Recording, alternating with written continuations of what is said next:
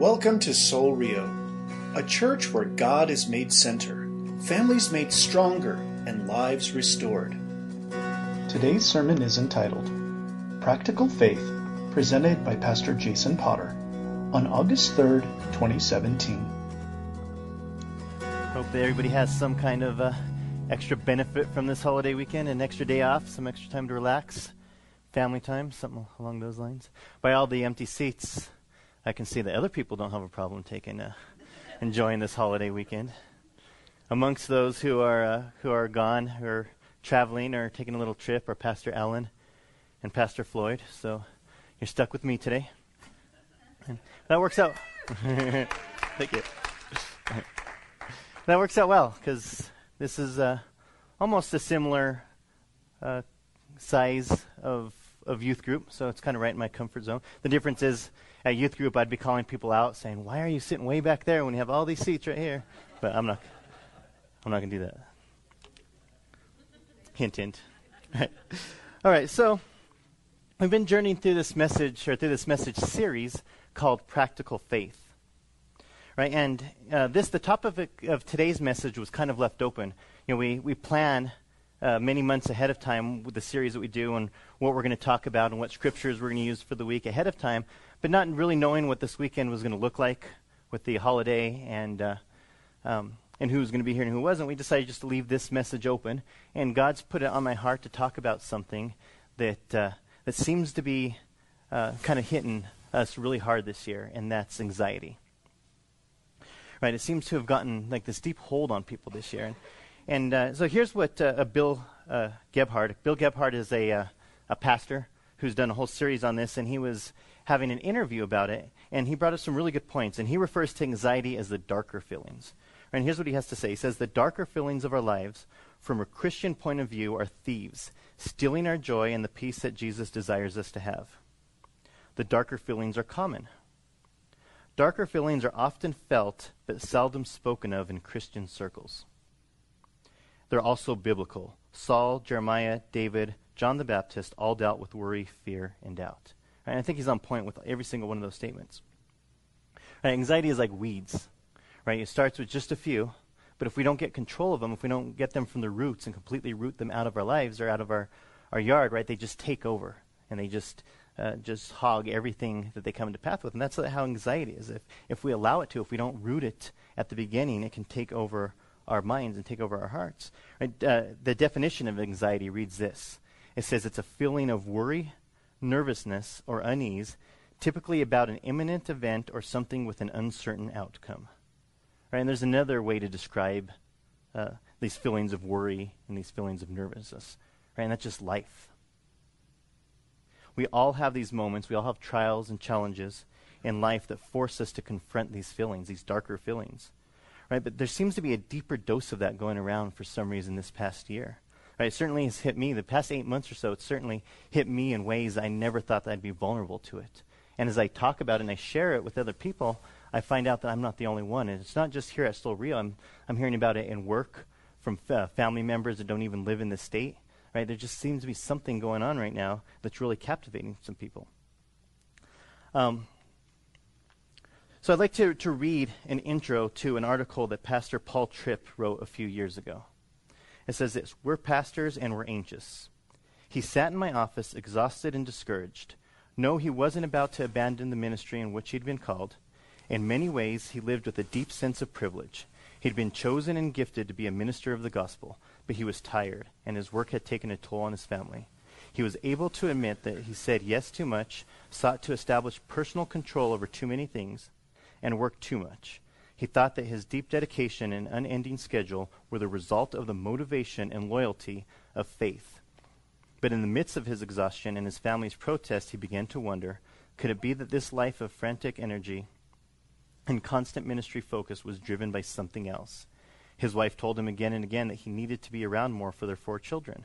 She told him that even when he was home, he often wasn't there. And in his quiet, self reflective moments, he had to admit that his heart wasn't at rest. Little did my pastor friend know that he wasn't alone. His story is a story of many. Could it be that one of the dark secrets in pastoral ministry is that a whole lot of what we do is driven by worry and not by faith? We're going to come back to that worry, things being driven by worry and not by faith.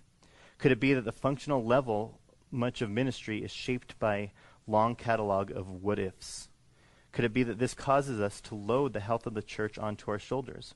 Could it be that too much of our ministry is shaped by subtle pastoral self sovereignty? Could it be that in pastoral ministry, the sin of unbelief is often recast as commitment, discipline, dedication, or willingness to suffer? Is it not possible in pastoral ministry for unbelief to be perceived as maturity? And that article goes on. There's some more great stuff in there. But that was just the, the intro to it, right? Now, please know that my point in sharing that with you is not to, to try to make in any way a case that uh, the pastors are dealing with any kind of type or type of anxiety that nobody else has to deal with or that's any more dip- difficult than anybody else. Right? It's not an attempt to stir up any type of emotional response to some of the struggles that pastors face, or it's not even a call to uh, to the the endless hours and the, the dedication that Pastor Floyd pours into this church family. Right? He's not even here for me to get any brownie points for saying that. You are recording this though, right, Jerry? So he can go back and listen to it later. Okay. Okay, good deal. Um,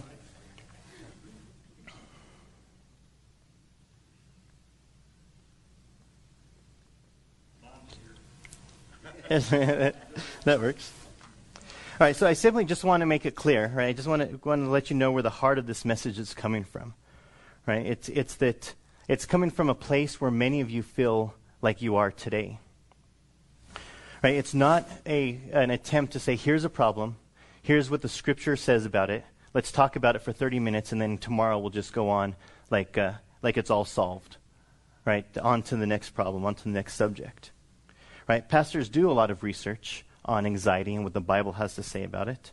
And there is a lot of comfort in those truths, but the, the fact is that anxiety is real and it's painful and it sucks. I was going to ask Michelle last week, I said, is that an appropriate is that an appropriate title for the sermon? Can I just call the, ter- the sermon Anxiety Sucks? And she said, no, it's not appropriate, so I didn't do it.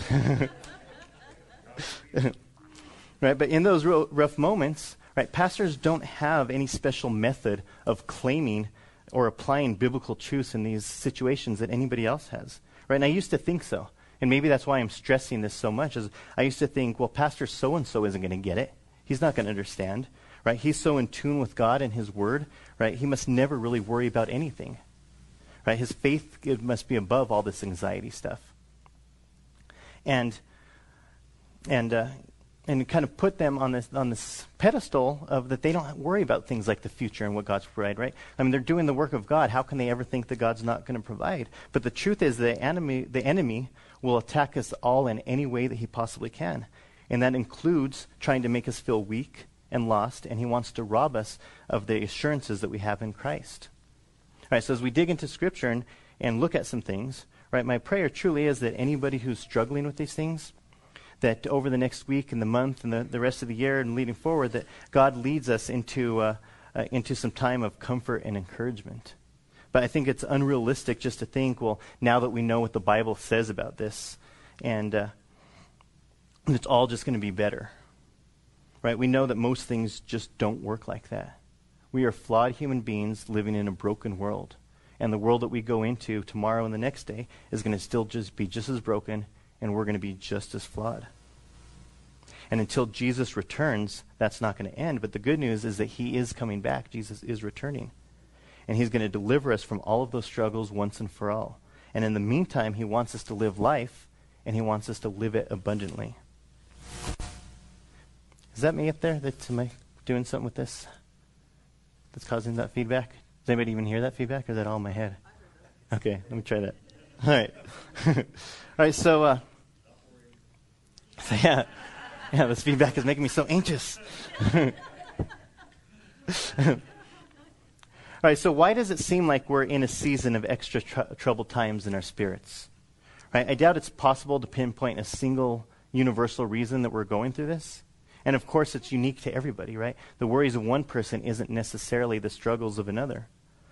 Um, early, earlier in the year at our Watchman on the Wall meetings, we were talking quite a bit about this thing called uh, cycles, right? We're talking about various, various cycles. Now, cycles are not uh, people's predictions or, or interpretations of prophecies, right? It's just simply history. It's looking back over history, seeing what has happened in over a certain period of time and how that history repeats itself and, and the patterns and the schedules that things seem to happen on, right? And there's many types of cycles. You have economic cycles, political cycles, cycles of war.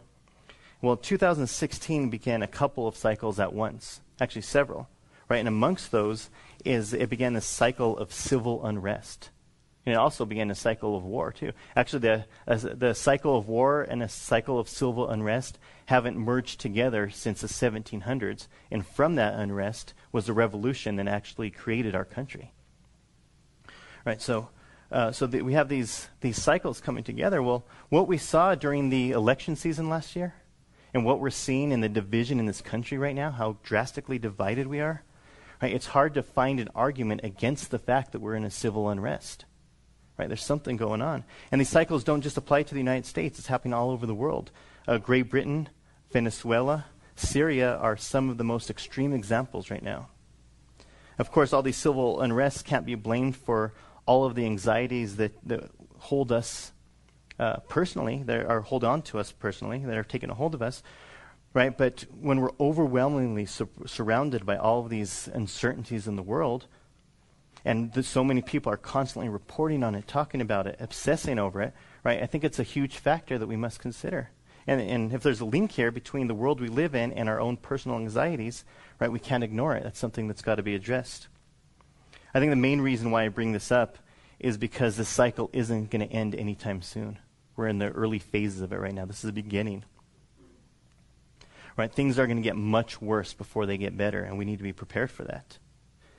And regardless of what your personal opinions are and everything that's going on, whether you're uh, you're heavily favor or you heavily side with one side of an argument or the other side, or whether you're somebody kind of in the middle that just wants to see everything from all points of view and keep an open mind about it, or even if you're just completely indifferent, right? Even if it just doesn't matter all the stuff that's going on, this unrest that we're seeing in the world is real.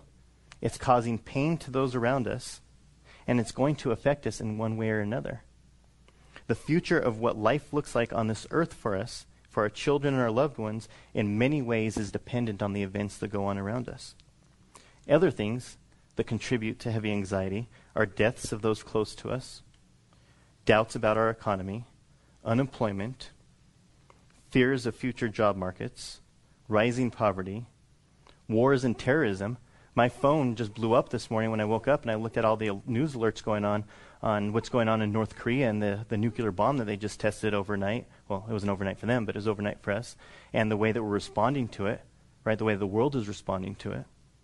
A loss of relationships, changes in relationships, aging. You better believe I'm feeling that one. With with, uh, with sending my youngest kid off to college and becoming an uh, empty nester.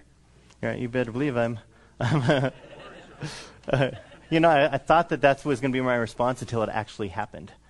But you better believe that aging's on my mind right now. Health of our loved ones, sickness in our own lives, and medicine side effects. I'm not talking about upset stomachs and migraines that you might get from taking a medicine, right? This this world is absorbing more pharmaceutical drugs than ever before, and we don't understand all the side effects that comes with that, right? The emotional roller coasters, the uh, um, the way that it can make somebody perceive reality in a different way, Right? We don't understand that yet. This is things that we're experiencing. Right? Many of these things aren't new. Each generation, for example, has to be confronted with sick and death, uh, sickness and death. That's not new. But it's just there's something about these current times that just seems different. Right? We have this new expectation of modern medicine where we think that all these health problems are just going to be solved or should be solved right? Constant access to this information, right? We've always known about the big events that happen in the world, but it seems like every time there's any kind of a controversial shooting anywhere, we know about it within uh, moments, right? We're surrounded by it. And if we're completely honest, we live in an age of where there's some sort of entitlement, right? Where we think that we shouldn't have to experience some of these hardships. And in many ways, that leaves us unprepared to deal with them. All right, so what? Right, that's a a whole lot of words to build a case for, for the subject, but what do we do about all this? Right? Because unless we all become activists, doctors, politicians, and not only do we become them, but we become better at it than anybody else, right? We can't solve all of these problems that cause us to have anxiety. And even if we did, the enemy would just find new ways to attack us in this area. So we must do what God has equipped us to do and fight back. Right? We fight back in truth and in spirit. So the first, uh, the, the first thing that we would want to do is we must recognize and embrace that we are not alone in this battle. Right? Recognize and embrace that we are not alone in this battle. Ecclesiastes 4 9 through 12 says this Two people are better off than one, for they can help each other succeed. If one person falls, the other can reach out and help. But someone who falls alone is in real trouble. Likewise, two people lying close together can keep each other warm. But how can one be warm alone? A person standing alone can be attacked and defeated, but two can stand back to back and conquer. Three are even better, for a triple braided cord is not easily broken. Right. So if you're feeling alone in your anxiety right now, hear this. You are absolutely not alone. Right? You have a God, we have a God, and God has given us each other. This is one of the biggest blessings of being to be in part of the church, right? To the body of Christ, is we have each other to share life with. One thing I love about a small congregation like this is nobody is closed off to their pastor, right? Everybody here has access to their pastor. I'm not trying to install larger churches. I'm sure that all of those pastors that have these mega churches, large churches, would love to be able to share in the lives of every single one of their members, but it's just not possible. Right? There's no person capable of pastoring to 14,000 members. That's not the case here. Right? And, and I know from witness how available that Floyd makes himself to everybody. And I know from personal experience how much he truly cares. Right? Earlier in the year, Michelle and I had lunch on a Saturday with Floyd and Janice.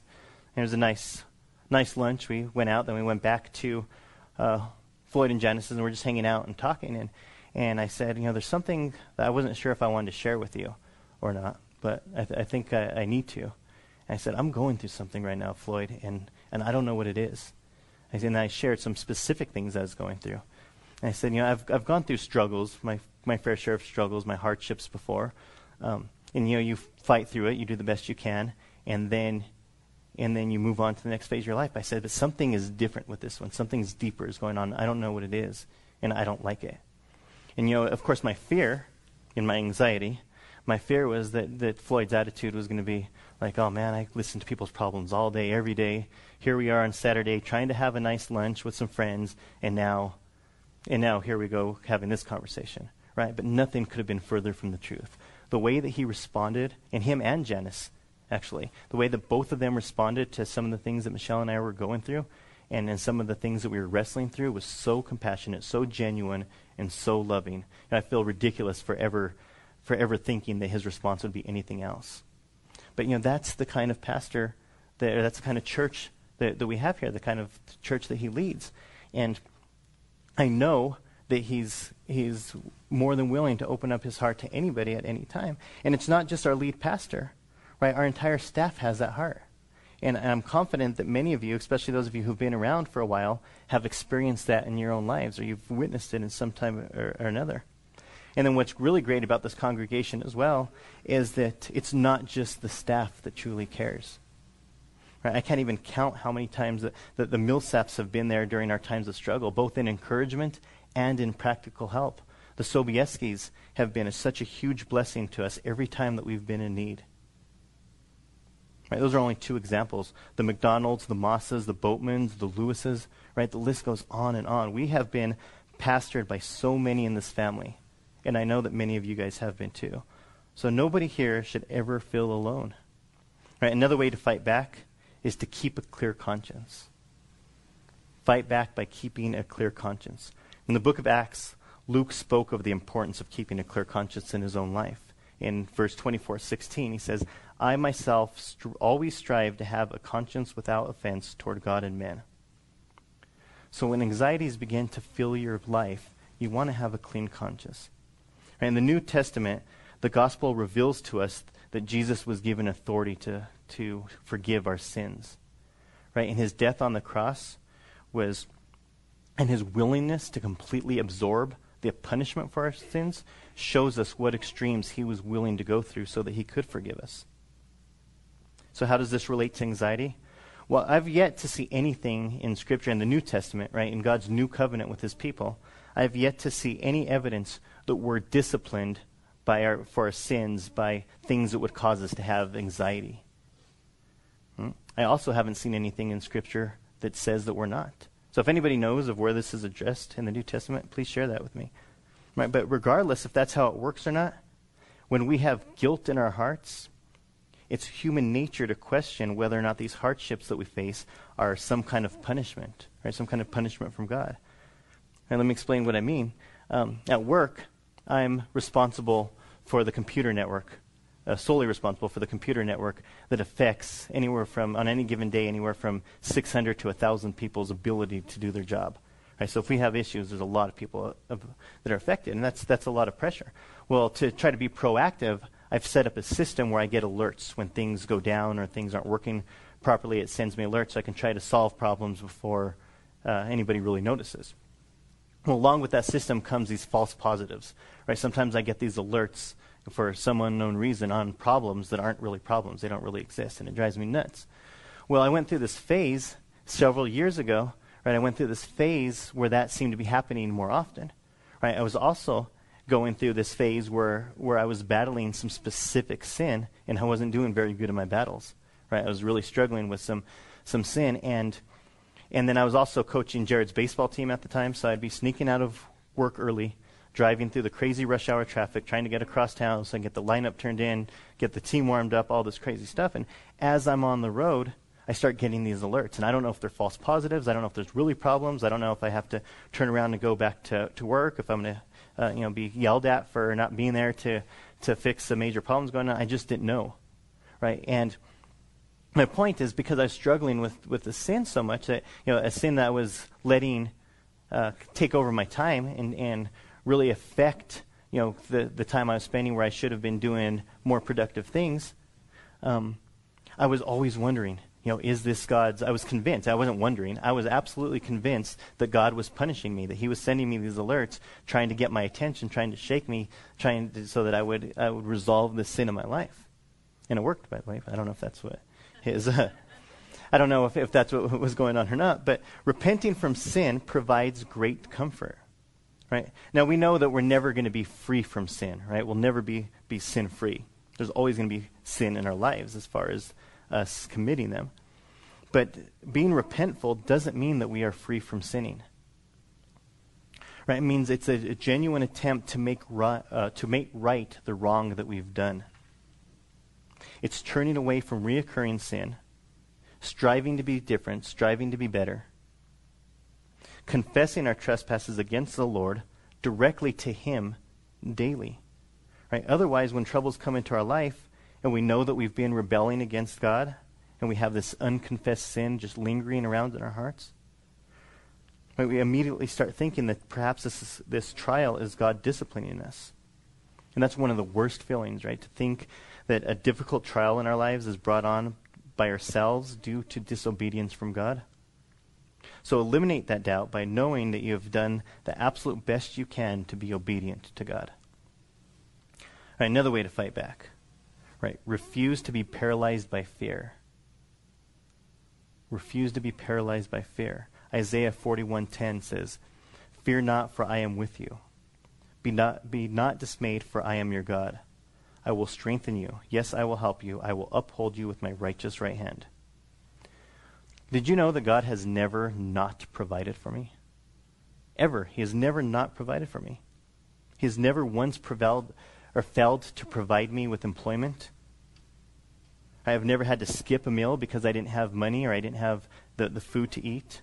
I've never gone to sleep without heat or running water. I've never gone to sleep without a roof over my head or even a bed to sleep in. I've been on this earth for well over 14,000 days. I'm turning 40 in a couple months. You don't have to double check my math. Right? Trust me, I'm well aware of how long I've been here. I've been here for over 14,000 days, and God has provided for me on every single one of those days. That's a pretty darn good track record. Right? Yet I've spent so many nights worried about the future of such things. Right? It's crazy. It really is. It's, it's illogical, even. If I went to go see a movie about someone who has been blessed in life as much as I have, and this character was restless throughout the night, worried about about all these things, I'd be so frustrated with that character. You guys ever get frustrated with somebody on a movie? Right? Why are they doing that? I'd be so frustrated. I'd be like, what is wrong with this person? How could he ever doubt that his God is willing to do what his God is willing to do for him? Right? But that's how it works. And I know that I'm not the only one.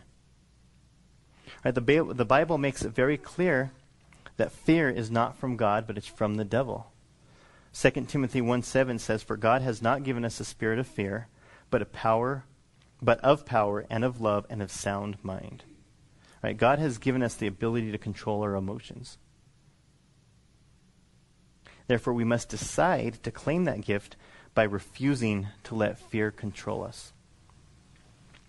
All right, so God has equipped us and empowered us to fight back against these attacks. Right, these attacks on our minds and these attacks on our spirits. We know that we're not alone in these struggles. We have each other. God's given us each other. Right, he's given us a path so that we can have a clear conscience with the assurance that we will be forgiven for our sins every time we confess them to Him. And He's given us a spirit of courage that defeats the stronghold that fear tries to control us with. And probably the most well known passage about anxiety comes from Philippians 4, verses 6 through 9. Be anxious for nothing, but in everything, by prayer and supplication with thanksgiving, let your requests be made known to God. And the peace of God, which surpasses all understanding, will guard your hearts and minds through Christ Jesus. See what the promise is there? The promise isn't to deliver us from, from these things that, or these trials that we're going through. The promise is that the peace of God will guard our hearts and our minds. Verse 8 says, Finally, brethren, whatever things are true, whatever things are noble, whatever things are just, whatever things are pure, whatever things are lovely, whatever things are of good report, if there's any virtue, and if there's anything praiseworthy, meditate on these things. The things which you learned and received and heard, and you saw in me, these do, and the God of peace will be with you. Right? These are some biblical truths to hold on to. They really are. But it's not always easy to put those into to action, put them into action at those very moments that we're struggling. Right, those tough moments. You guys all are familiar with them. The the moments at 3 a.m. when you can't sleep, right, and your stomach is just feels like it's in agony because you're worried about so much in your mind. Right, when you're at work or when you're looking for work, right, and and you're so distraught that you can't even describe why you feel the way that you do. Right, you struggle to move forward. You feel stuck in the very moment, and you just don't know what to do. Right, these are the moments that we must really lean on our faith and seek the perfect hope that Christ gives us. What an act of faith it is to turn to Jesus, to run to your Savior. When troubles seem to take over your thoughts, put your faith into action by keeping in constant contact with God. Right? Pray continuously. Does anybody have a mantra or like a, a go to uh, phrase that you, you, you like to repeat in your mind whenever you need to be reminded of something? God's not through with me yet. Beautiful, perfect. I love it. Right. Well, I, I have one that uh, I've found that really works well for me. Of course, you know these. This isn't a list of do this, do that, because everything's unique to everybody. But here's something that's been working really well for me. Um, whenever I'm struggling at work, or or I have an inevitable situation that I know that I'm going to have to go through that I just don't want to face, I just simply say this. I just ask God. I said, "What do you have planned for me in this situation?" Now, because even though my responses don't often reflect it, I really do believe that God's plans are better than my plans. And I really do believe that God works for the good of those who love him. And that's me. I love him. And I know you guys do too. Right? I do really do believe that he works for good. So asking God this question simply serves as a reminder, right? Instead of approaching a specific situation with, uh, oh, great, what's going to go wrong now? Or, what else can make this day any worse? I just simply asked God. I said, God, what do you have planned for me now? Knowing that his plans are better than mine. And it helps me to know that he's near, right? It helps to remind me that he's always with me. Hebrews 11:6 tells us how critical our faith is if we want to be pleasing to God. It says, Without faith, it is impossible to please him. For he who comes to God must believe that he is, and that he is a rewarder of those who diligently seek him. All right, a couple more pieces of wisdom that I want to share from you from that article from, uh, from Pastor Tripp uh, that will help us stay strong in our faith. It says this, he makes this point. Your faith must not be tied to your daily circumstances, but to the Lord, whose eternal presence, promises, and provisions are never altered by daily circumstances. Living by faith means that no matter what happens, you have reason to continue. God is still the same, His commands are still valid, His promises are still true, His provision is still abundant, His presence has never left. He reminds us that from a doctrinal st- uh, standpoint, we have all the answers we need to believe in the power, presence, and promises of God. Right, but no matter how much theological knowledge we have in our brains, our hearts are prone to forget. And we must continually remind ourselves of the truths in the Bible, not because we need to be taught a new concept, but because our wandering hearts needs to be ushered back into the throne room of grace. The book of Psalms has so many wise and comforting passages to hang on to. Right, the backside of your insert I've, I've listed just a few of them that can serve as reminders when our heart, hearts are prone to forget, just like uh, Pastor Chip talked about. So before we close in prayer, I just want to look at the first four of those together. I can't remember if uh, um, I can't remember if we decide if we're going to put them up on the screen or not, but they're definitely on the back of, of your insert. And these specific four passages are four that I keep on um, on my phone in a little notepad so that I can quickly access them anytime I need to. And whenever I have trouble sleeping because of worry, I pray these verses back to God, and He gives me peace and rest. And then at 3 a.m., when I wake up with those same worries, I would go right back to them, and once again I find comfort. The first one is Psalm 4:8. I will both lie down in peace and sleep, for you alone, O Lord, make me dwell in safety. Psalm 68:19. Praise be to the Lord, to God our Savior, who daily bears our burdens. Psalm 91:1 Those who live in the shelter of the Most High will find rest in the shadow of the Almighty. My absolute favorite is Psalm 116:7. Return to your rest, my soul, for the Lord has been good to you. Church, whatever you're facing, whatever you're struggling with, I pray that you will never ever forget the promise of that psalm, that the Lord has indeed been good to you. So let's praise God for his goodness. Let's pray. Father God, we thank you for your for your deliverance, Lord, the, the peace that you offer us. Lord, we know that, that as long as we're on this earth, we're not going to be delivered from every trial. We know that you will deliver us from some trials, and some trials you want us to go through. And we may never understand on this side of heaven why we face some and, and some we're delivered from. But Lord, we do know that you are working for the good of those who love you. And Lord, as a church, we profess our love for you right here today. And we trust that, that whatever it is that you're bringing us through, that you're doing it because you know it's going to build us into the person that you created us to be. Lord, I pray that we, we take this wisdom that you've given us through your word and we let it just resonate in our hearts and our minds, and we find peace in those situations. And I pray that you help us to, to discover those around us who are struggling with such feelings. And you help us use whatever it is that you put on our minds, whatever it is that you, wisdom you give us in the moment, to help them through their moments. But not only do we want to look at each other to be pastored, but we want to be there for those who need to hear these truths as well. I just pray for anybody who's struggling this morning, Lord. Anybody who's got a broken heart, who's got a troubled mind, whose soul is stirred up, Lord. That you're just there to, with your loving hands and you're providing the comfort and the type of love that only you can provide. Just giving us confidence, love, and hope, and helping us to claim that abundant life that you want us to live. Lord, until you return, we look forward to that day and we will praise you forever and ever. And we will do this in Jesus' name.